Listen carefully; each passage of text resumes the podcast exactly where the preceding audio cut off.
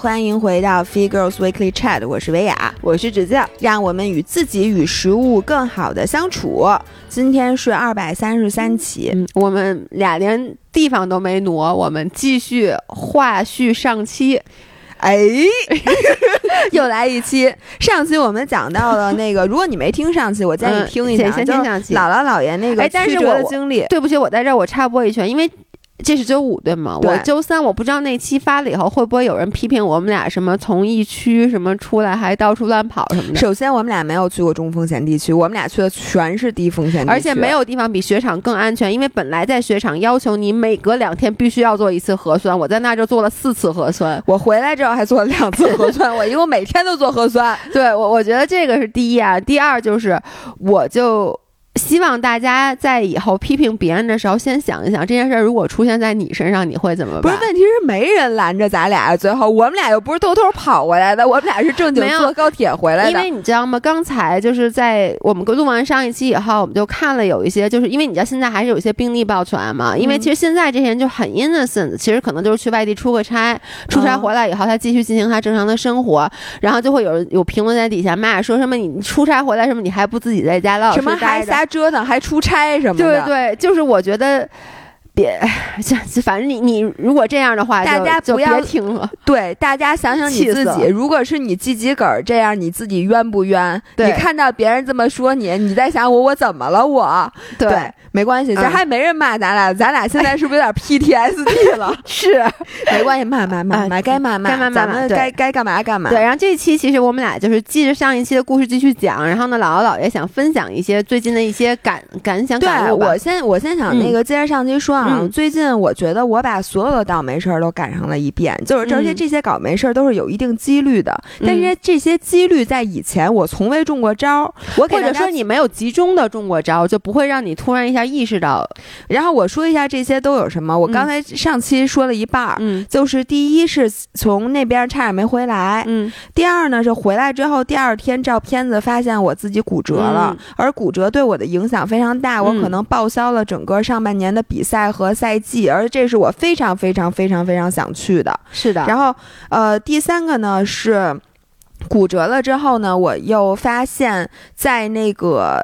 就是从雪场给我寄的那个雪板儿，他们对我都忘了这件事儿了。怎么了？没事儿，我看一眼。哦，雪场给我寄的那个雪板儿，因为他们他很可能也很着急，也很仓促，就完全没有给我包装，就给我寄回来了，导致我的新板子和新固定器磕的乱七八糟，磕的乱七八糟，前刃后刃全有坑，然后那个固定器上面还磨的花了吧唧的，就是全都给我磨坏了。太心疼了，因为虽然板子这个东西本身就是一个消耗品，但是你知道吗？就是我觉得他在雪上受的伤是可以被对被原谅的，没错。但是你在寄快递的时候受的傻逼伤，你就觉得找谁说理去？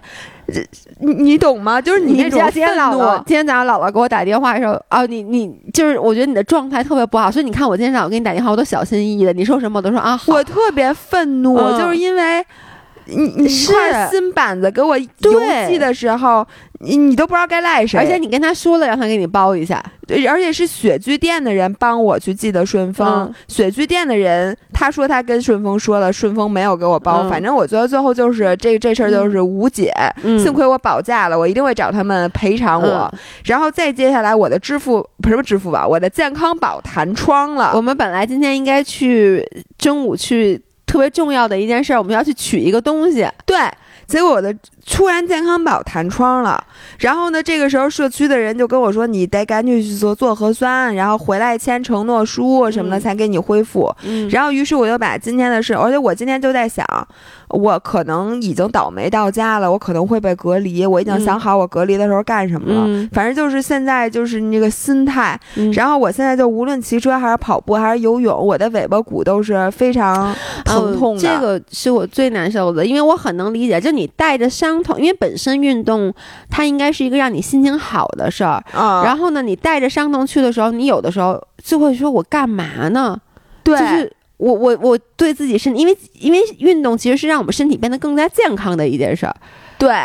然后现在你就整成这个样子，嗯你知道我的感觉是什么吗？我感觉我的人生翻了一个面儿，嗯就是最近的经历让我觉得我的人生可以说从 A 面儿翻到了嗯 B 面儿。那这 A B 面儿的理论从哪儿来的呢？就是因为上期咱俩不是被骂说咱俩不女权吗？嗯于是，比大家给我推荐了一本书，是上野千鹤子的《从零开始女性主义》。嗯于是呢，在我们俩回北京的高铁上，嗯我就把这本书给看了。嗯看完之后呢，咱们这样女权这边，因为我又买了她新的一本书叫《厌女》，嗯我现在正在看，还没看完，嗯所以我就想女权咱们单撇出一期来再聊。嗯然后我就心想，我从这个书里得到的最有启发的事情之一，反而是这 A B 面儿。因为他其实是想表达什么意思呢？他是说，在日本，嗯，然后他觉得，尤其是已婚的有孩子的女生嗯和他们家的老公之间的区别，嗯就在于他男人嗯往往可以只待在 A 面儿世界的 A 面儿，而女嗯生要被迫往返于世界的 A 面儿和 B 面儿。那他是怎么定义 A 面儿和 B 面儿的呢？他这里面写的是，比如说政治、经济，嗯嗯、这个能量饮料，台风要上班儿，地震要上班儿，没有你市场，呃，没有你世界也照常转动。收入全看能力高低，只要努力就能成功。电车准时到站，就这些事情，嗯其实就是一个表面上的。在表面的规则下的社会，的就正常运转的一个社会秩序，OK，他管它叫 A 面儿。嗯那 B 面儿是什么呢？那里面有天灾、事故、无法预期的事态、疾病、衰老、怀孕、分娩、育儿、看护，做你自己就好。其实嗯更多的是一些，呃，第一是一些不可不可预期的，或者说不可抗力产生的嗯。变化，嗯。呃，一些无法预期的多变的事情，嗯。还有的就是在你脱离了正常的轨道的时候的一些事情，比如说你正常跑步可能是 A 面儿，你跑步之后受伤了、就是儿。面，OK，所以他就说他他的理论其实是说，男生更多的待在外面这个正常秩序的嗯。世界，而女生呢，因为你有孩子，嗯。然后家里如果有老人，可能你需要更多的去照顾。嗯。如果家里出了什么不是正常会每天发生的事情，可能需要你去更多的去处理，嗯。比如说什么，我不知道交没水电费。嗯 OK，你明白，就是琐 take care 这些。琐生生活琐事，对，或者说家里有一个人，比如他生病了，嗯。可能就需要你去此呃请假去照顾，嗯。而不是那男的请假去照顾，OK，你明白吗？他就他嗯用这个 A B 面来形容这个，嗯然后我一下就觉得，先甭管他说的那一嗯套，我觉得我整个就像从人生的 A 面儿掉到了 B 面突，然一下掉到 B 面儿，而且我已经很长很长很长很长的时间没有掉到过 B 面儿了，于是我嗯才会格外的不适应。嗯，就是你想啊，你平时我这么多年，我反思了一下，我总是那个比较幸运的人。比如说，你看我，我跑步，嗯我跑这么多年也没有受过大伤。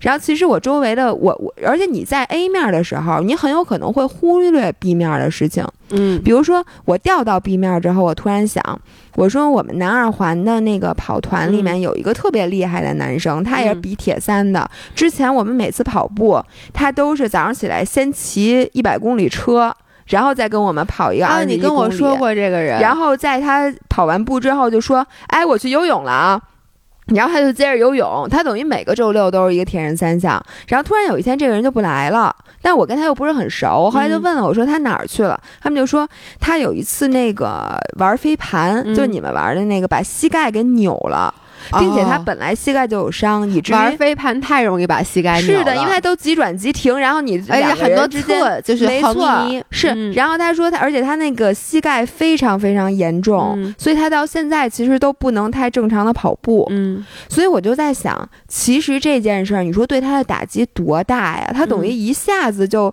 感觉，如果跟跑圈的人来讲，嗯。他就是与世隔绝了。嗯。但是当你这个人长时间待在 A 面的时候，像我，我就会丧失一些同理心，嗯。因为我老觉得哦，那他好好可怜，但是嗯你不会真的那么感同身受。尤其是当你如果完全没有经历过类似的，你看为什么我我就老觉得我特别有同理心呢，因为嗯倒霉事儿我都经历过。就比如说你说你受伤，你说你特别疼，我太能理解了，我老受伤，所以我特别能够理解，我能想象到就是那种受伤情况下做运动的时候那种 frustration。没错，是你没有受过伤的人，没有受过伤，你就会说，那你受伤你别跑了呀，你受伤你歇着，你受伤为什么还要去运动啊？对，因为他不是一个爱运动的人，或者说他是一个爱运动的人，他没有受过伤，他觉得他要受伤，他一定能停下来，不是的。对，就是你不能理解他那种嗯。心理、那种挫折、嗯。那种挫败感，然后我就一下觉得，哦，说我之前其实真的，你看我真的很幸运，而且你说嗯。上回去比阳朔，嗯。首先那么多人都没走成，我另外一个小伙伴儿嗯，就是我的陪练，嗯。他多惨呢？他是另外一种惨法，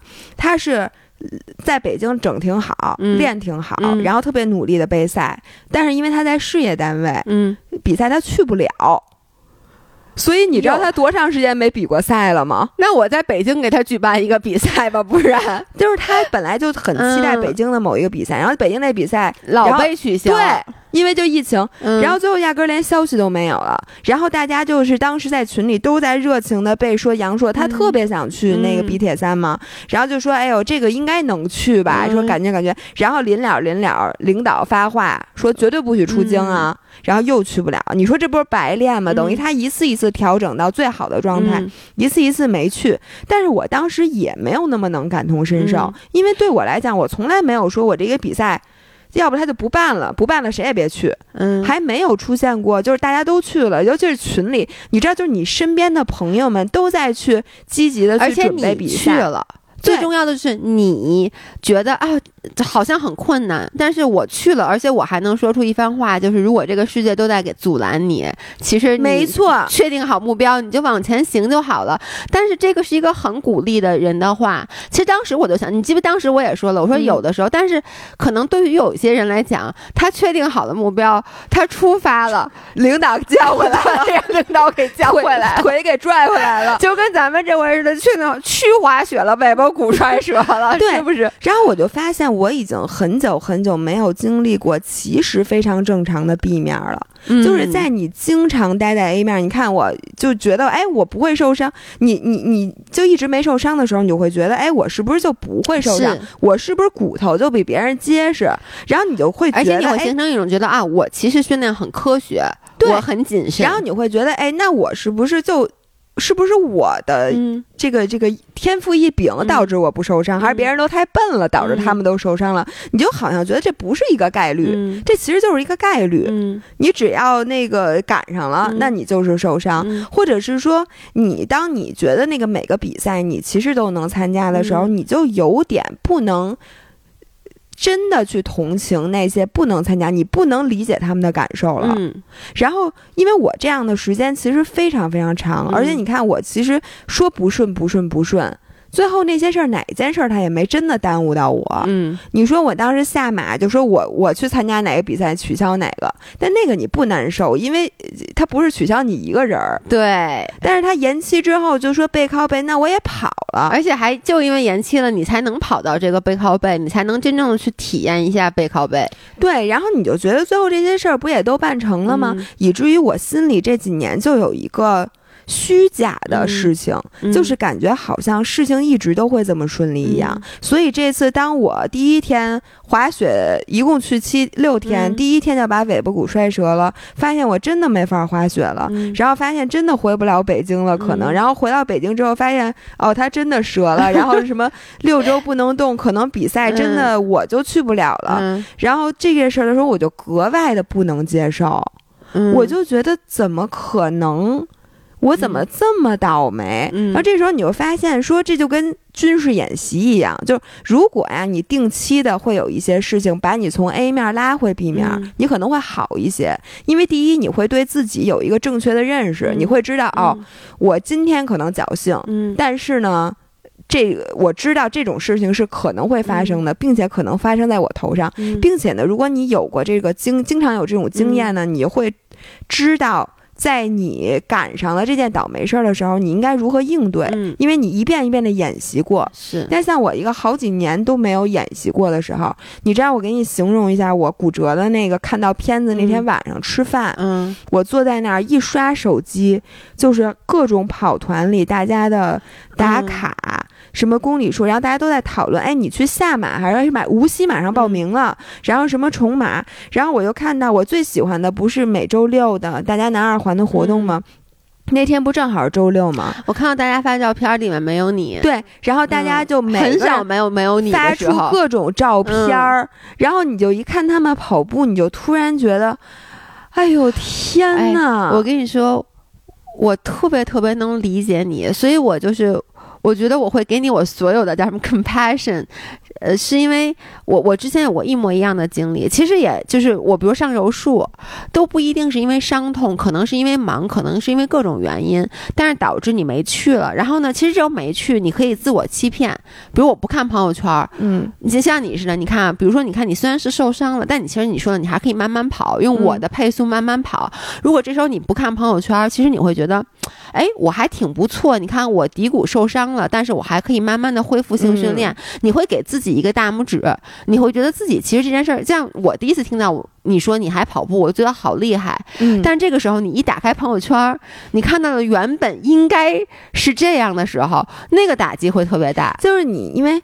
哦，我对，没错。然后我就说一下我的那个感觉的转变啊。嗯、我最开始时候是，我看到他们，我就感觉不行，我不能再看了。嗯、就是所有的群，你甭管哪个群，只要跟运动有关的，嗯、我都不能再看了，因为我受不了。嗯，我看完之后我就特着急，嗯、我恨不得现在我就这饭我都不吃了，我就拔腿就跑。但是我知道我肯定是跑不了。你坐在我的。圈儿上呢，你想拔腿就跑，跑不动了。对，并且你其实越折腾，你恢复的越慢，是到时候反而更不好。对，所以其实我心里是明白的。嗯、然后这个时候，我突然就想起来，咱们看看 B 面的事儿好不好？嗯、咱们不能老看 A 面的事儿了。嗯、这个时候呢，我就给我很久没有联系过、曾经受过很多伤的朋友们，或者现在我知道已正在骑摩托车摔伤的朋友们，你你有没有联系他？联系了，但是他联系了我。而他听说我骨折了，特别高兴。他有好多的经验可以分享给你。对，然后这个时候你发现，其实你有很多朋友是更适合聊 B 面的事儿的。就是在 A 面的时候，你可能想不太起来跟他说什么，嗯、但是你到 B 面，你总你你有没有这种区分？就你状态特别好的时候，你有的时候会跟这些朋友说话。嗯、你知道，当你状态不好的时候，你有一些人你是不想跟他们说话，你是想跟另外一些人说话啊。那你是我的 A B 面哎，我是你的 A B 面吧？必须的，嗯。女人什么男人不止 什么，你是我的所有面儿。对对对，你这就不用提了，因为啊我能理解，我我会有。对吧？就是有一些人你是习惯于报喜不报忧的。其实你知道是这样，我就是我有一些朋友，我不愿意跟他去交流这些 B 面的东西，是因为其实那个时候我我不想，就他们的反应可能会让我的状态更不好。对你年纪大了，你是小时候我就区分不出来。就是有一些朋友，你觉得他是朋友，你就去不管 A 面的事儿还是 B 面的事儿，都都去跟他沟通。但年纪大了，我我现在你具体让我去搂开一个人，我也说不太清楚。但是你知道，就本能上你会知道，哦，这些人是会，如果在我在 B 面的时候，我如果去跟他聊，或者说我去接触这些人，你可能会让我状态更不好。对对对，我嗯是就是很奇妙，我不知道大家有没有可以给我们评论一下。就是你在你 A 面的时候，你可能会更愿意跟这些人接触；在你 B 面的时候，可能接触的人会不太一样。嗯但并不是说 B 面的朋友怎么样，就是他们有一种特殊的气质，对，可以抚慰你的伤痛。就是他伤的比你还重，就是他曾经伤的比我还嗯重，或者是说你觉得他一定能够理解你，会嗯安慰到你。嗯就像你说的，其实你的自我保护意识是可以明智的选择，你这个时候找谁不找谁的，这时候看哪儿不看哪儿。嗯跟谁说话不跟谁嗯说话，跟谁说你骨折了，跟谁不说你骨折了这件事儿，反正呢，就可你就会发现，哎，说这个 B 面的朋友，一个是安慰你，安慰的很快，然后嗯有的时候很多人说，哎，没事儿，你这点儿伤，嗯。我曾经怎么怎么样，怎么怎么，你说你顿时就会好很多。嗯。然后，并且呢，因为我最近这个事儿实在是寸的有点多，嗯。就是一件一件一件的事儿，我感觉就没有一件事儿是顺利的，嗯。导致我呢反而特别踏实。你知道吗？还能更差吗？对，你就想不能更差了呀，姐们儿别说啊，赶紧 touch the wood。对，你就感觉那我已经骨折了，对不对？嗯那我现在任何一个我原来不能做的事儿，比如我昨天疼痛是七分今天变成六分儿，你反而觉得哎挺高兴。但如果你在 A 面的时候，呃，就算是你疼痛六分儿，你也觉得简直就是当头棒喝。所以在你 B 面的时候，你感受到的是一种真的有点光脚的不怕穿鞋的那种感觉。所以我其实状态非常快的，在第二天。就调整过来一些。当然，你不能说你完全调整哎，过来、啊但是我能说。我这是咱俩挺不一样的地方，因为我嗯没有看出来你状态不好，除了你今天给我早上打电话，我觉得是因为板子磕磕坏了，对你的状态，我觉得是当时我觉得 OK，我要给你时间，让你自己去平复心情。Otherwise，包括你跟我说你摔骨折了这些，就是因为如果是我，嗯你接收到的信息一定不是你给我发的那样，我肯定说啊完蛋了怎么办？就是我我会那样，但是我觉得你其实一直都有还保持着挺稳定的一个状态，包括我昨天见你，嗯，我也没有觉得你状态不好。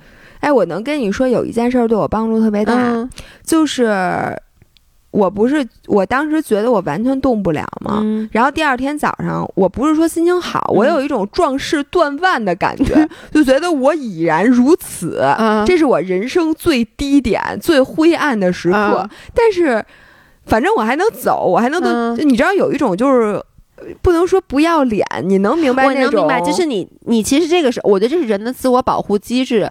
就你其实你看你现在你已经到了 B 面的时候，你其实会寻找一些哎，那就觉得我好歹还能这个，我好歹还能那个，然后又有那些 B 面朋友们的抚慰，嗯。我觉得好多了。然后有一件事儿让我真的意识到，嗯。就是我有办法能好，嗯。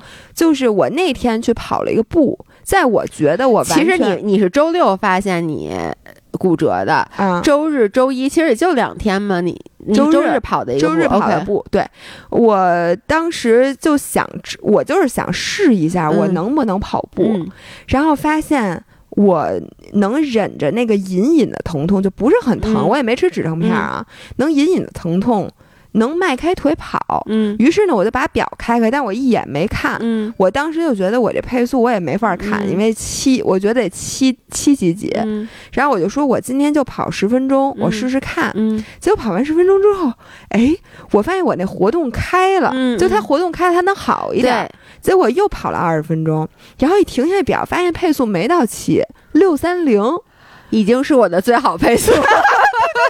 还真是。我最好的一次也就跑六三零，我还跟你说 PB 了吗？但我跟你说，那天我高兴的程度嗯比我马拉松 PB 还高兴。嗯你能理解，就是当你跌到了人生的 B 面，嗯然后你就那个心态，你的 expectations 嗯完全不一样。因为我当时真的是，以我以往老说，我说跑步的时候，你不要对自己或者对这次跑步有什么期待。嗯但是其实你不太可能，对，完全没有期待。你好歹也要求自己，比如说今天课表上写十公里，你要是跑七公里，你肯定不满意。对，或者你今天要比昨天跑慢太多，嗯你肯定是不高兴的。但是我那天真的是我少有的一点儿期待都没有，因为我嗯根本没想到我能跑。你的期待是能站起来能迈开腿，对我站起来或者我能跑几步没疼，嗯然后我坚持的跑了半个小时，然后配速其实也就是我一开始跑步的时候那个嗯配速嘛，都六几几嘛。我突然一下觉得我是这世界上最厉害的人。你看，你发现没有？你知道你这个感想？我记得我在我。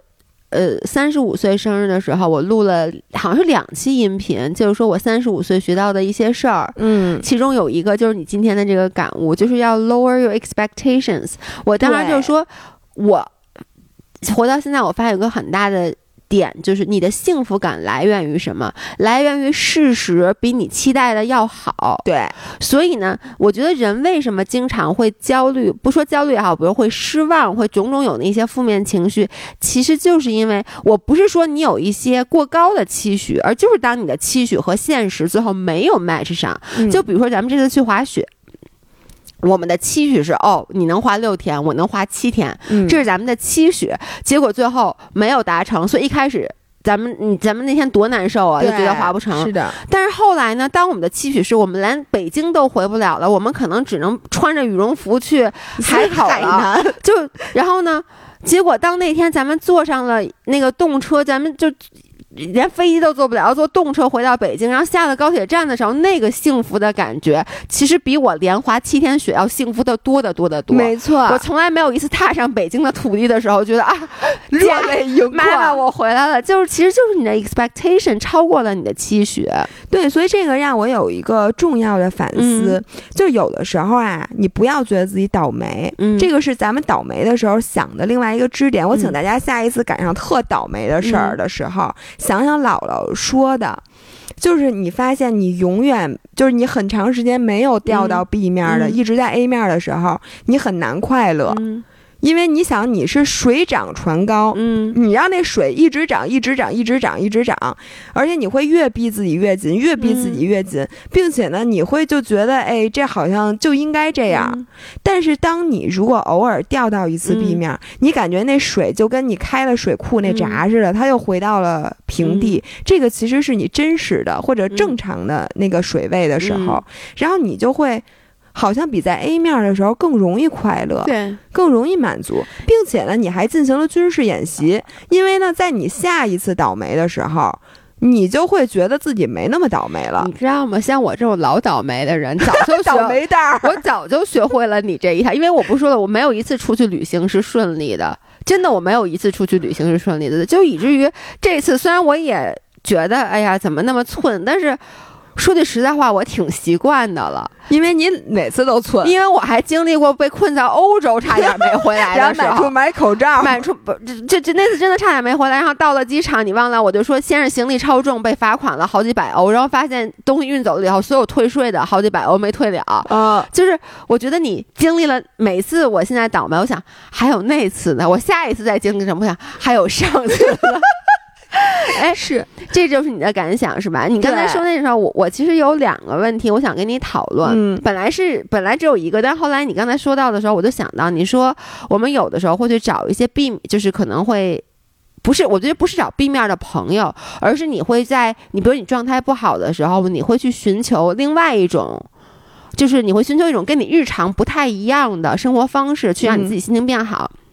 因为我知道最近肯定大家也有很多有这种感受，就是我吧是这样的，如果我最近状态好，嗯，其实跟你一样，最近状态好，我就很喜欢看群里面大家都在刷啊，我减脂什么，我又刷了一个新目标什么的，我减脂成功，然后我吃健康餐，我看到大家也在积极向上，我也在积极向上，我就特别开心，嗯，但是呢，我是属于。经常状态容易不好的人，而且我现在发现我状态很多不好的时候，其实是生理引起的。嗯，因为我觉得我的生理比较容易引发炎症，我确实这 你的生理比较容易，就是我的，就咱们不得不承认，有的人身体天生就是比较抗造。对，比如像你，你其实很少会出现一些像我出现，比如失眠啊、焦虑啊，就是对，好，包括我前阵子老过敏，就起湿疹什么的，就是我可能天生，我记得原来医生也说过，我抵抗力属于很低的人，嗯，然后我生理一不舒服了，导致这段时间我状态不好，或者比如说我每一次我我每一次，比如说长胖了，嗯，然后呢，咱们一出去玩我肿了，这个时候。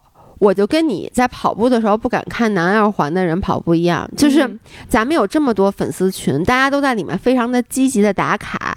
然后当我状态不好的时候，我看见大家打卡，我不是不高兴啊，我会不敢看，不敢看。然后看了以后会让我我说不出那种心情是什么，就是我会觉得。这是你的群，就是你本来在这里面应该起到一个 role model 的作用。结果你看看你的这些五人们，他们都多棒，一个个都那。然后你再看看你自己，你看看你都，因为我很多时候我就是两三天没洗头，而且我真的你知道，就是我要是不洗头不出门，我那种堕落的时候，我可能连床都不下。嗯，我就想你看看你自己，然后这个时候。我其实自己也现在都没有弄摸清楚，我到底是该继续看，让他们继续刺激我，刺激到我一屁股坐起来，就打破打破这个恶性循环，还是我就不看，然后让我自己慢慢好起来。以我对你的了解，你肯定选择后者，因为呢，你选择 A 者，我觉得你可能会在床上失声痛哭。但是不是痛哭完了就好？因为你我为什么提到这一点？我我后来发现不只是我，以前我以为这是我的问题，嗯，但最近现在群里不又有好多人开始打卡吗？然后我就发会发现有的五月就说啊，看到你们这样，说你们大家状态都好好，可是我最近状态一直怎么怎么样，就是我想跟这说这些话的五月不止一个，我特别想跟你们说，你们的姥爷也是这样的，因为每到春天，我一年状态最不好的就是春季，因为睡不着觉是吗？一个是睡不着觉，一个我春季就老容易过敏，而且春季我老特别饿，就是我、我昨天你知道昨天直播的时候，我现在真的不知道我多少斤，我也没称体重。昨天直播的时候有一个人说姥爷胖了，哟，在姥爷生日这天这么说你，但是就是我当时看到了以后，我我其实就我都没看着，就是这谁呀？我一会儿看就咱们在。展示裤子的时候，你知道。我我后来想到，当时这件，我发现很多时候真的是下意识的。其实我觉得我已经不会被这种话影响到了，因为我我都说了，我其实我能接受，我每年春天都会长胖一点，就很正常。但是本来我在前面展示衣服的，然后我就默默的退到了后面，就这是一个下意识的举动，你知道吗？就是默默的退到了后面。后来呢？他就，然后后来他又打了一个什么哈哈什么，反正忘了他，也是类似于老爷胖的话，我不记得是一个人说的还是两个人说的。然后我就默默的移出了镜头。哟，哎呦，你这么说，我现在都心疼了。但你不知道为就什么。你你能理解，其实就是就是一个下意识的动作。然后我后来就想，嗯我其实嘴上说我不会被这些事儿影响，但我还是会被他影响。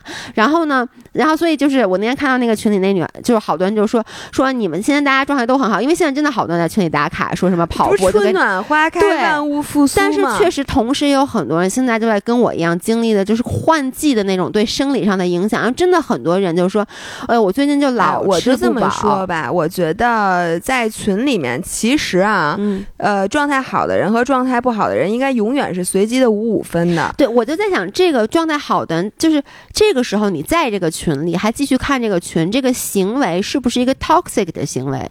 啊，我我觉得是这样啊，嗯我的理解、嗯就是，为什么你觉得群里都是好的消息，是嗯因为，呃，沉默的另一半儿。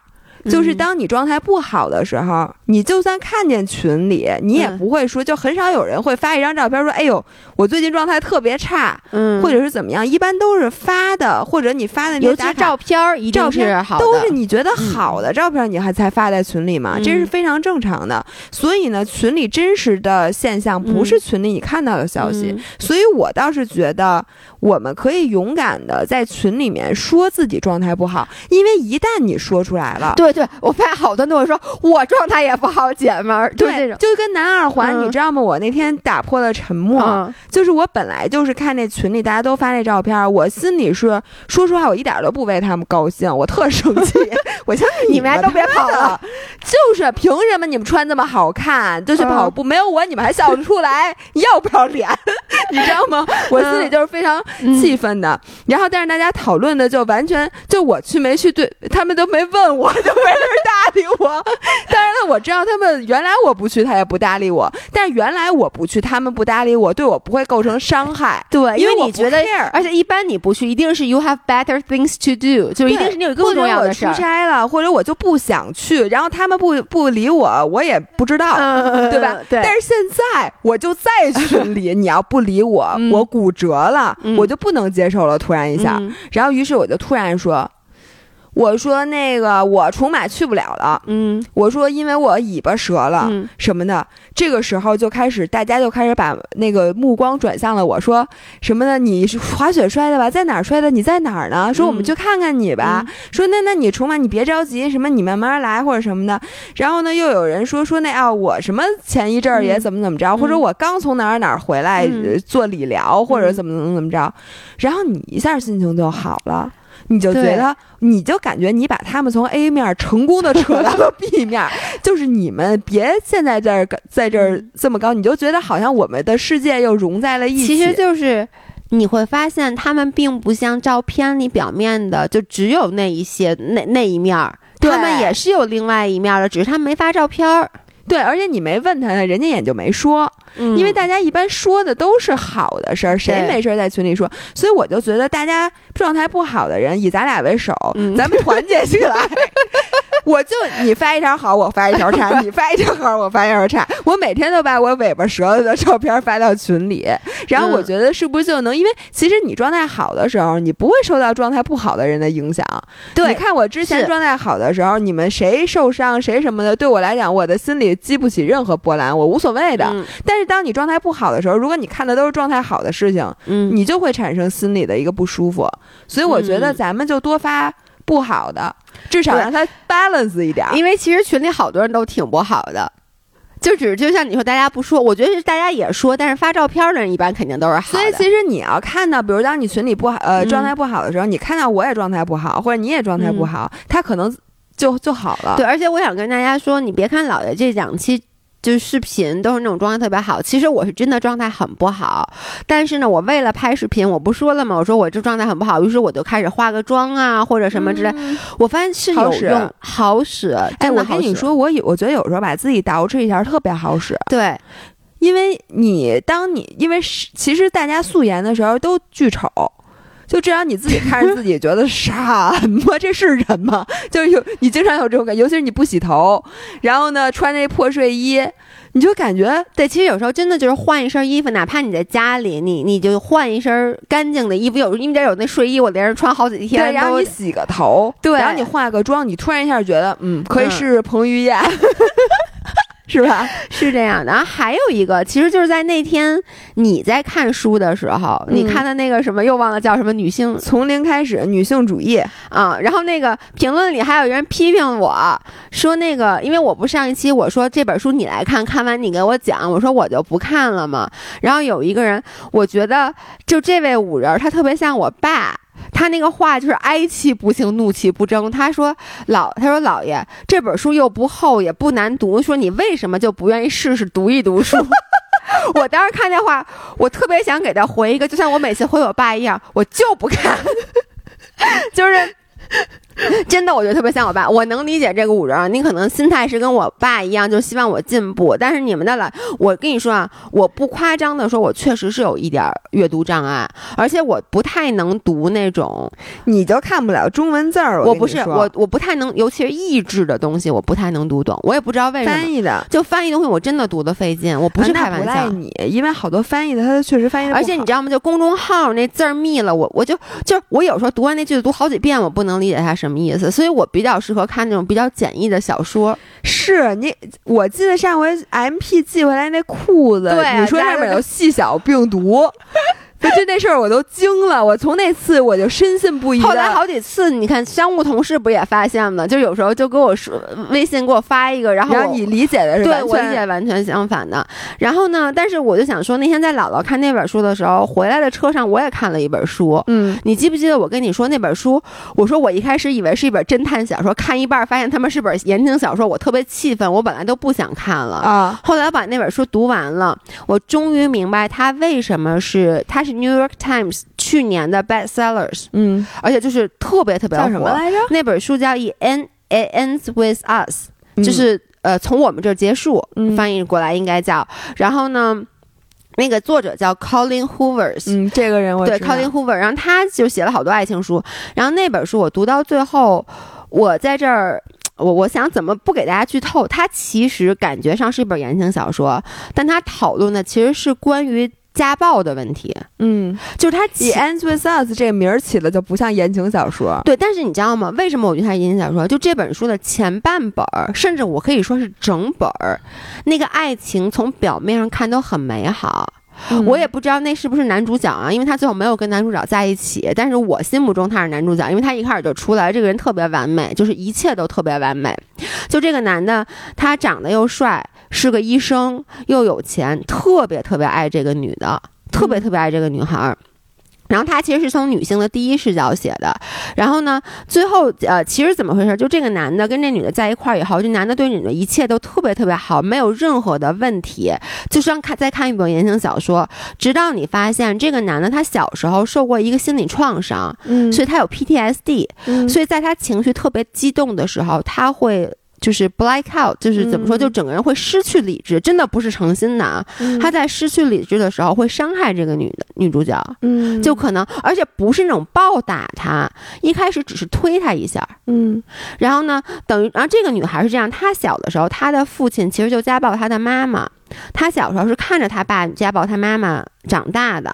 她当时就是说，我长，她她小时候就对他的父亲有很多很多的恨，嗯同时他对他的妈妈有很多很多的恨，就是你刚才说的那句话哀其不幸，怒其不争。嗯，她就想说，你为什么要不离开他？说这个嗯男的一次又一次的打你，说我都看在眼里，说而且你你是就你完全可以离开他。然后他嗯妈妈每次会帮他爸找各种借口，就说啊，你爸只是喝多了啊，嗯你爸他不是故意推我的啊，嗯你爸他这个，你爸他那个。然后他就想，我只要一旦成年，我要赶紧逃离这个家。嗯然后他就逃离了以后，然后他爸爸也去世了，那是正常死亡。然后他逃离这个家以后，他就认识了后来的这个就这个男主角，然后他就在一起。然后这个男的特别特别完美，他特别特别爱这个男的，这个男的也特别特别爱他。直到有一次，因为这男的是一个外科医生，嗯，然后他有一次呢，就是他拿那个就是你知道那个烤箱里那个烤盘，他忘戴手套了，把手给烫了。于然后他就激起了他的对，然后他马上要做一个就是分离那婴儿手术的那么一个巨大的手术，所以他就特别紧张，然后他就烫了以后，他赶紧拿拿那个水冲，然后这个女孩她当时她说我也不知道为什么，我就觉得她那个拿手去拿那烤箱样子烫她那样子很有点 cute 呃，就挺挺挺搞笑的，挺蠢的。哦所以这女孩就笑了一下，哦。哦然后这男的结果就愤怒了，然后呢就跟他嚷了两句，然后这女孩就想上去，结果这个男的就推了她一把，然后你知道男生劲儿是很大的，所以这个女孩就倒了，就磕到头了。嗯然后结果这个男生马上就开始就道歉，因为男生马上就反应过来了，你知道吗？嗯然后包括这个女孩，然后她当时也很激动，她也推她，因为男的过来，她不是让被磕到头吗？这个女生就就就也是反抗嘛，以为他又要来打她，就推了一下这男的，就这男的手摁在玻璃上，手全是血，但是这个男的当时都没有说啊，我要先动我的手。对，他就嗯你能看出这嗯男的真的很爱这个女的，就说，然后那女孩就说啊你的手，然后他说没事，我手没事儿，然后呢就是说。就一直在照顾这女的，然后这个其实你知道，这个女的就曾经发过誓，只要这个她的男朋友感觉她有任何的，就是这种生理上的伤害，她一定会分手。但是她就觉得说，她就开始说，啊，但她其实真的不是故意的，而且我嗯确实不该笑。反正你知道吗？他就开始说，然后呢，但他还跟男人很严肃的就说，如果再有下一次，我一定会跟你分手的。嗯然后这男人说，好好好好，我一定不会有下一次了。当时他还不知道这男的有 PTSD，嗯然后后来有第二次，反正第二次也是男的误会了他一个什么事儿，然后呢，也是这男的就就开始发狂。这男的其实当时没有想伤害他，这男的就走，然后这女孩就想去追他，把他拦下来，嗯结果这男的一转身一推他，把他从楼梯上推下去了。嗯然后呢？结果这是第二次，然后这女孩当时就决定要跟这男的分手，但她同时又很爱这男的，她又开始帮这男的找借口，然后这男的也就跟她坦诚了，就讲了他一个童年的事儿，就说其实我是有 PTSD，就我每次遇到这种事儿，我其实会整个就失去理智，嗯。然后呢说我也不是故意推你的，然后这是第二次，然后后来又有了第三次，嗯。然后呢，就整本这本书的故事到最后就是。这个女孩后来怀孕了，嗯。而且她是在这个男的第三次伤害她，就第三次这男的其实就是发现她跟她之前前男友还有联系，嗯。然后呢这男的就是当时发狂了，一个是伤害她，一个是试图强奸她，其实不是强奸她，就是你知道就要对她用强，嗯但他们俩其实那时候已经结婚了，嗯但是其实婚内强奸也也是是强奸，嗯而这个男的就是伤害她，就把她弄得就头什么都破了，缝了好多针。然后她去医院就是去弄头的时候，发现她刚当时怀孕了，哎呦，然后她就。就很纠结。其实这本书一直是以这个女孩第一人称写的。然后我看这本书是一个什么感受啊？就是这个女孩她的心态，就是从她一开始非常非常恨他们，也不是恨他妈，很首先很恨他爸，嗯其次就是完全不理解他妈，觉得他妈毁了他的童年。嗯一直到慢慢的一步一步的突然意识，一点一点意识到，就是说，我们都说家暴要离开这个男的，不管是因为什么原因，只要他家暴家暴就要离开他。就是你，当你置身其中的时候，嗯就是 it's a different story。是的，就是你，就是他，其实想说的，你永远不知道站在一个旁观者的情况说啊，你为什么不离开他？嗯你为什么一次又一次又一次的回去？这种这叫什么呀？就是这种想当然的这种站着说话不腰疼的话，对，就是说，其实我觉得这个就跟那女权其实有点相关，就是因为你知道，所有人在看这种的时候，呃包括我自己，就是嗯我我我，当然也不是这本书，在我年轻的时候，我其实听到这种故事，我第一反应也是，就是哀其不幸，怒其不争，然后就会觉得你为什么不去争取你的权利？嗯，就是你，因为很多有的女生是因为，比如说你经济上不独立，嗯然后呢，可能你就依附于这个男的。但其实我觉得啊，大家想的太简单了，这件事儿绝对不仅仅是因为可能我经济上不独立，或者有的人是说我是为了孩子，嗯，就是它其实是一种很复杂的感情非常非常复杂。其中我觉得经济上这个肯定是一一方面，。对。但我觉得其实这是最少他的一方面。我其他的选择我还能怎么样？对那然后我又有孩子，然后父这个我已经这这我这沉没成本太高，了，而且我觉得这些都是客观的。就是那本书，我觉得他最后，我觉得他这本书看完了，我觉得写的确实是好，是因为就这个女生纠结的心态，我真的能完全感同身受。因为这个男的其他时候特别完美，而且你知道，我都会帮这个男的找借口，嗯就是我会觉得他不是故意的，他这是有病啊。嗯就是他其实他是疾病，他不是一个他说我喝酒，我是酒，我打你。因为最后这个女孩每一次不离开这个男的的时候，她都给自己找借口，她就说 He's not my dad，嗯，因为她曾经说我永远不会像我妈妈那样重蹈覆辙嘛。但是就是你到最后。你你你同时又觉得，就是说这件事儿，你确实是受到伤害了。嗯然后最后这个女的，这个女的其实一直都特别爱这个男的。然后她最后什么时候跟这个这本书的结尾是她跟这个男的分手？嗯但她是什么时候跟这男的分手？她其实一直就包括这个男的，其实就对她特别惨，你知道，这男的就为了他付出了很多很多，但是呢。然后这女的一直就没有把话说死，说哦我就肯定是跟你离婚的。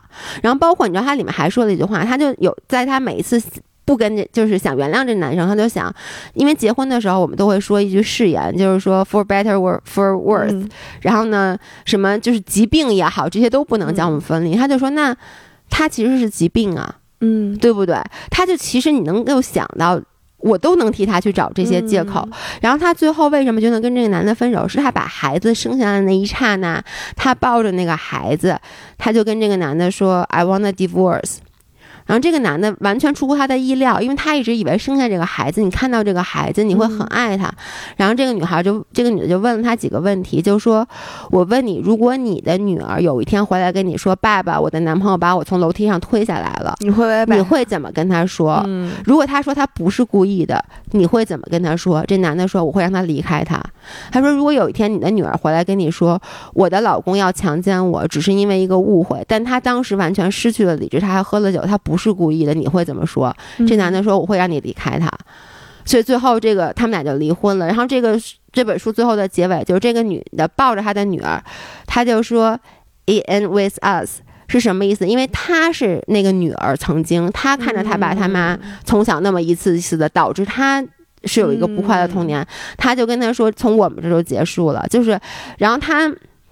我觉得特别感动的是，他其实最后说：“我跟你离婚，其实不是为了惩罚你或者任何，只是我希望把你最好的一面留给女儿。嗯，因为我永远，因为你其实这一面，不管你是病也好，你是什么原因也好，但是这个件件事儿是会发生的。如果咱俩在一起，而且可能发生的频次会越来越高。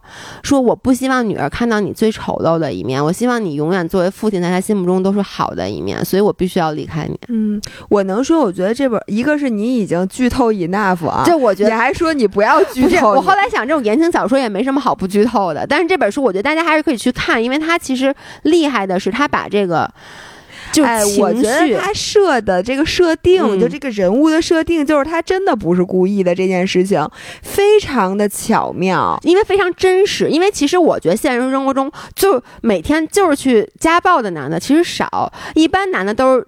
我我觉得大家又该说我那个什么那个叫什么没事儿，你想说？刻板印象，就不是男的啊，就是任何一个家暴的人。我想说，不管是男还是女，呃能我能说资本家暴都是男的吗？呃除，了你，我就我因为我经常家暴老爷公，所以我报不就这么说吧，就是任何一个家暴的情况下，我相信。呃，至少你要给他找理由，那他都不是故意的。对不你说那你为什么要笑啊？对，那你说我是不是故意的，？我觉得就是说，首先啊，都是从一件小事儿开始的，而且一定是从没那么严重开始的，这是第一。嗯第二就是没有哪个人是真的我为了家暴而家暴，嗯所以其实我为什么说这是很复杂的事？我觉得其实经济原因等等什么，为了孩子这些都是客观原因。但其实像这个女女孩，她一直在描写，其实就是因为他们两个是相爱的，对，而且因为你相爱，同时你是有这个同理心的。你想，你对你自己朝夕相处的这个丈夫也好，男朋友也好，你对他是有同理心的。所以有时候你所谓为他找的那个借口，就是你你知道没有一个界限能够划清楚。就是。你你我看这本书的时候，那女孩还为也也就是说，她说我在想，如果说我没有把那个磁铁，她前男友送给她那个磁铁我还留着，或者说我没有这样的话，她其实就不会嗯误会。她不误会的话，或者我一开始，因为这女孩确实一开始也没有告诉她这磁铁是哪儿来的。嗯她说，如果我没有去跟跟她撒谎的话，她其实就不会喝酒。她不喝酒，她就不会到现在这状态。然后她但她但她接着就说，我觉得这本书其实就在告诉女性，但是不怪我自己。嗯然后她最后跟那个男的最后说的时候，她也说，她说我可能是做了一些事儿会引起你的误会，说但是在任何情况下，就算我真的出轨了，哪怕你也没有资格做你对我做出的任何行为。嗯，我觉得这本，所以我觉得这本书最后它的立意很很高。是，但是我就觉得，其实我看完了，我得出的结论就是，我觉得这个是每个人自己的 choice。嗯就我觉得我们应该拥有选择权利，嗯而不是说我们怎么做一定是对的。嗯怎么做一定是不对的。嗯我觉得别的人其实真的是没有理由去指手画脚嗯的。我觉得其实咱们做的任何一个决定，任何一件事儿，都不应该有任何一个人去对你指手画脚。嗯所以我觉得大家有的时候支持女性的时候，就其实反而就在往一一方面去支持。嗯，我觉得这个其实是不好的。这样我感觉我就没有没有选择了。你知道我们俩是特别叛逆的人，就是你越不让我们俩怎么着，我们就越要怎么着。这是所以这是你三十六岁生日的感悟是吗？哦，我三十六岁生日没什么，我当时看完这本书，我有很多的感悟，因为我觉得这本书其实还是挺颠覆性的，是因为我在看这本书的时候，我发现我自己居然一直在帮这个男的找借口。嗯而我帮他找借口的原因，我后来就在想，其实是因为这个女的的自我描述里面，我觉得她很爱这个男的。嗯然后呢，并且这个男的，我又我自己也觉得他不是故意的。然后呢，他一直就是我我，因为我觉得我不是这样的人，我是一个只要你。我也觉得，只要你他妈敢，比如老爷公如果敢碰我一下的话，我肯定我拿刀子我我刀死他，我真的是这种人。你你你知道我是一个什么人？但我没想到在看这个书的时候，我就会觉得啊，我怎么变成了这样？我怎么也这样哀其不幸，怒其不争了？但最后看到结尾，我其实又有点释然了。嗯，就像你说的，就是其实每个人有自己的选择。也许，那他自己最后也说说，也许我可能不跟你离婚，也许你这个病会变好，嗯或者说，也许在外人看起来觉得我不近人情，嗯但是他就说，我就觉得，如就是为了让我的女儿能够健康的成长，我觉得这是我现在需要做出的决定。对，我觉得他只是做了他自己的决定，他考虑到各方面的因素，最后压死骆驼的最后一根稻草是因为他的女儿。对，他想到这个的时候，突然觉得哦，以前那种，呃，心乱如麻的那种，所有的帮他做了决定，因为原来其实就是各个决定的权重加在一起，你会发现两边差不多。，对就是离开他的损失和和他在一起的损失，你觉得差不多。对所以你就一直没有能摆脱。嗯，当真的他的女儿出生了，这时候这出现了一个权重非常非常大的事件，你一下就好做决定了。我觉得很多事情都是这样的，嗯，就很多时候你一直没能决定，一直没能决定，是因为你还没到能决定的那个时候。当真的有一件让你能决定的事件出来的时候，你自然就能做出这个。比如说咱们这次从松花湖回来，我觉得那个事件出现的就是封城，他准备要封城，对你原来的犹豫走还是不走，啊走还是不走，哎呦，这个有可能在这儿，有可能也没事儿。啊，哎，走了呢，那个，哎呀，对，就滑不了雪了，就是你两边两边就这，然后突然一下说封城了，你现在要不出，你可能绝对就出不去了，对。然后你立立刻就跑了，对，所以对对对，我觉得这是这样的。好吧，OK，哎，五十三分钟，怎么着凑愣凑时长？你的生日感悟就这么点儿？我我今年过生日更没有感，哎，为什么每年过生日就你一年比一年觉得没有那么重要？就是我去年三十，我觉得可能三十五岁是一个坎儿，我还有认真的坐下来想了一下。嗯我三十五年都体会到了什么？三十六岁真的没有，我觉得可能因为这说明这一年你没体会到什么。我觉得我觉得也可能是这一年体会的特别多。那那我觉得这为了凑时长啊，我觉得你刚才说的一句话有打到我，什么话？就是我们在这个节目开始之前，我跟姥姥在聊天儿，然后我就说到，就是大家说我们女权，因为女权最近是我们俩老讨论的一个话题，嗯大家不要觉得我们俩不想进步，其实我们俩私下就那天我们录完那期音频，姥姥。拖着自己坏了的尾巴骨站在那个门厅里，我们俩还讨论了四十分钟呢。就是我刚才跟姥姥说，我说我现在就在自我反思，就是为什么我可能对这件事儿没那么敏感。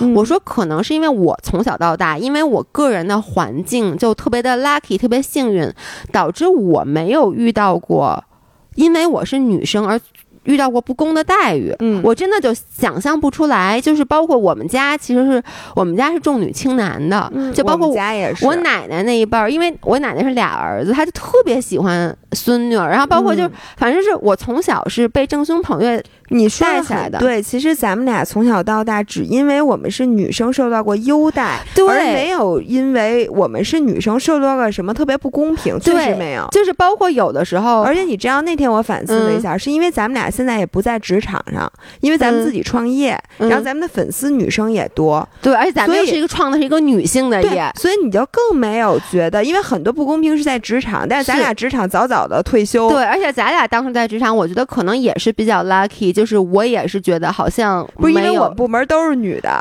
所以你这没有什么对，然后我当时我们部门我就感觉，对我部门也是女性偏多，而且就是觉得男生反而好像会照顾女生，所以我没因为男有感受到。生要干更多的活儿，然后你觉得对加班儿都给加他们。脏活儿累活儿少干了很多，对，所以嗯。我没有感受到。但姥姥说了一句话，她说：“哎，我觉得那句话说的真的让我刚才一直其实在想，姥姥说，其实也是因为咱们，就是因为现在很多咱们这样的人，才导致女，因为咱们现在所获得的这些权利。”其实是过去很多代女性不断的抗争，在抗斗，她们在奋斗，替我们争取来的。嗯，但到了咱们这一代，因为有很多像咱们这样的人，咱们体会不到了这种不公平，导致咱们就松懈了。嗯松懈了以后，其实就咱们就不会再去做抗争了，所以嗯可能就导致为什么女权在现在有点停滞不前了。我觉得这句话说的特别对。嗯，也不不一定停滞不前，有可能在那个我看的那几本书里嗯面，其实就是哦，对你可以说进步的脚步变慢了，变慢了，嗯。对，因为还是会有很多其实是非常不公平的待遇，但是因为没有出现在咱俩身上，所以呢，咱俩就觉得觉得那个一。切对一切安好，啥事儿没有。哎，我给你讲一个故事，就是嗯我说过我在出国的时候，我因为那时候年纪比较小，你知道小嗯姑娘，别人老会说说出国以后，因为你是就是移民，或者说你是这种留学生，你会受到一些歧视啊什么之类的。嗯我就想说，别人每次这么说，我都说我没有啊。嗯，就是我觉得我出国以后，反而因为我是留学生也好，我反而就在学校里面啊也好，甚至甚至是去银行什么之类的，嗯我反而受到了更多的优待。嗯就是比如说学校老师总是可能会关心你是不是听不懂啊，或者他会想你刚来这边人生地不熟，你是不是很多东西需要我去帮你啊？就是我其实收到了很多的善意，嗯所以我就没有感受到。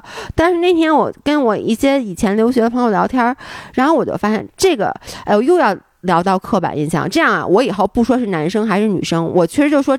就这件事儿来讲，这个嗯。案例确实是我们那天几个朋友一起聊天儿，就发现我们留学生的几个女生，嗯嗯，受到不公待遇的少，但那嗯。几个男生好像有过，嗯，就是在留学的时候，我我不就是这只是当时那件事儿发生的时候，你不用害怕，你说你的，对，然后我就想，其实同样同理，就是我以前老说，我说啊、老外不会歧视那个留学生的，他们不会歧视什么移民的，因为他们对我都特别好。但不是，只是我，嗯可能我遇到的人，而且我当时生活在象牙塔里，嗯我是在学校，嗯不是在学校就是去可能去银行，就这种地方，他们不能对你可能真的歧视，真的歧视。那可能你可能像比如说你移民，你就是你去。你的社会的这个，你每天接触的东西更复杂的时候，你就会遇到。就是如果你在大街上，或者你在工作，对或者你真的接触了真正的社会的时候，你也许会遇到对这，你就接触不一样的人。因为你在学校，你说老师他敢歧视你吗？他他他不想混了，他这 politically 他太不 right 了，对是吧？尤其是你又是女的。对是吧？你又是女的，又是 Asian，他敢歧视你，你告他。对，所以我就包括像女性，你刚才说，我后来就想啊，也是因为可能就是我的生活面儿还是太窄了，这个我现在是承认的。对，这也是你的感悟。我的感我都说我最近所有的感悟都跟女权有关，因为最近大家都在说，他们一说吧，我就会去看一些东西，查一些东西，然后我就会开始反思。那我岂不是你让我跟别的有感悟，我我没有感悟？我想说，最后我想说一句，就是嗯关于女权的，我们肯定会单独录一期。嗯但是呢，我其实如果你们想让我看的书是上野千鹤子的这篇《从零开始的女性主义》，我在里面找不到一点我认为我有问题的地方。嗯因为其实对女生的刻板印象是无法避免的，就像你对任何事情的刻板印象都无法避免，这个世界上如果没有刻板印象，就我觉就得没有印象了，你没法说话了。比如说，哎，你说这孩子真聪明，是吧？然后你问你怎么定义聪明啊？他怎么聪明？你给我把数据拿过来，他为什么聪明？你跟别的，你为什么说这孩子聪明？就是这就跟你说，我觉得那个男生一般理科比女生好，或者你说女生文科比男生好嗯这件事儿，就是女生文科比男生好这件事儿。你怎么能说出这样的话呢？你有数据支持吗？哪个女生，然后什么什么，你嗯你你你调查过吗？这事儿怎么调查？你就告诉我，你说这孩子真聪明，你这孩子真外向，这话你能说吗？你敢说吗？对，其实我觉得，包括你知道吗？那天我就在想啊，因为有一条留言，其实咱们所有的留言我都看了，然后我不是每条都回啊，然后呢，我我的态度是这样的，所有的留言我都看了，然后我认为对的，引起我都会改正，我未必会跟大家说我会改，但我会尽量在生活里改。然后呢，呃。用强哥二群强哥的话说，强哥那天跟我说了一句话，在群里面，他说：“姥爷说我是这么教我女儿的，认错要积极，改不改看心情。”我觉得说的对，就对于所有的评论，然后有一些评论，我觉得我看了以后。我没有直接回复，我是不认同的，但是我、我还是欢迎你去留言。为什么？因为我希望咱们的底下其实越多越来越多都讨论，而不是一水儿就是说啊老老姥姥姥姥姥爷好棒啊这种，其实这种评论也确实是没有什么意义的。然后呢？那天我想讨论有一条评论，就当时我没回，后来我看有人替我回了，我说回的好，因为当时我不想回，是我怕引起争论。就有一个人说咱俩，呃，之所以会这样，他说因为是八零后。他说八零后他们那个，他用的是他们那个年代的人，从小就是受到这种教育，他们就是被灌输了很多这种那个男女方面的刻板印象。说我周围这样的人太多了，就是我也没办法。你说他们就就这样吧。嗯，然后我当时看的时候，我我其实就想回一个，我说你对我们八零后的刻板印象，你先给我改一个。首先我不是八零后，我是八五后，八五后和八零后是不一样的。然后底下确实后来就有一个粉丝回了，就是说你你在说这男女的刻板印象之前。你八零后难道就不是一个刻板印象吗？所以你知道，我就想说，星座是不是刻板印象？嗯，你说我不是，那你双鱼座，说所有事儿，你说，哎，血型是说不是刻这个女板印象？这个人那个呃就是这个人内向，这个人外向。那你说内向外向，那你内向人有外向一面，外向人也有内向一面。聪明的人也有傻的时候，傻的人也有聪明的时候。高的人看跟谁比，矮的人看跟谁比。这人白还是这人黑？以后咱们就没法说话了。对，所以我觉得刻板印象啊，就是叫怎么说呢？哎，这个事儿啊，我觉得咱们还是单录一期吧，嗯因为这个关于呃女性主义，就是我真正学到的嗯这个。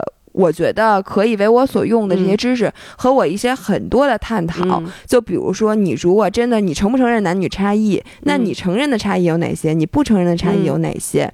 那你认为女性在这个女性主义里，我们追求的目标是什么样的？们不要变成一个女性女女权博主好？但是我觉得这方面确实我自省啊，嗯咱们在学校里从来没有学过，嗯咱们唯一学过的是什么？什么妇女能顶半边天，妇女解放运动。对吧？咱们学的都是做大扫除的时候，男生要去爬高，脏活累活给男生干。关于现在的女性的这个地位，咱们从更新的上一次还是建国那会儿，一九四九年，然后中国中国人民共和国成立了之后，好像就没有咱们在真正的课本上就没有对这件事 update 过。然后我们对妇女问题的现状，其实咱俩也没什么了解，所以我现在不是从头学吗？嗯。但是有很多很多的争论，我觉得就是大家在互相之间狗咬狗，就是。大家都是女权，OK，但是我就不认同你，你也不认同我，就我觉得你这点不对，你觉得我这点不对，最后就搞成了文字狱。我觉得这是完全没有必要的，就跟就是几个小国一起说咱们要一起打仗，然后最后大家的战争诉求全不一样，最后就是这个劲儿没有往一起使。那那那大家最近自己说自己有什么意思？都是女的，对吧？你说我能不为女的好吗？我肯定是为女生好啊。然后你说我，我说你，他指责他，他指责他，咱们这么着有劲吗？我觉得就我们把这个东西弄清楚，大家的目标都是一样的。然后以后就是我们该该批评批评，但是不该批评的时候就不要瞎批评，对吧？嗯。所以我觉得我们到时候单录一期。好的，嗯，OK。那今天就到这儿，然后我们要去吃烤肉了，拜拜。好。再再次祝老爷生日快乐！那我们下周再见，哔哔。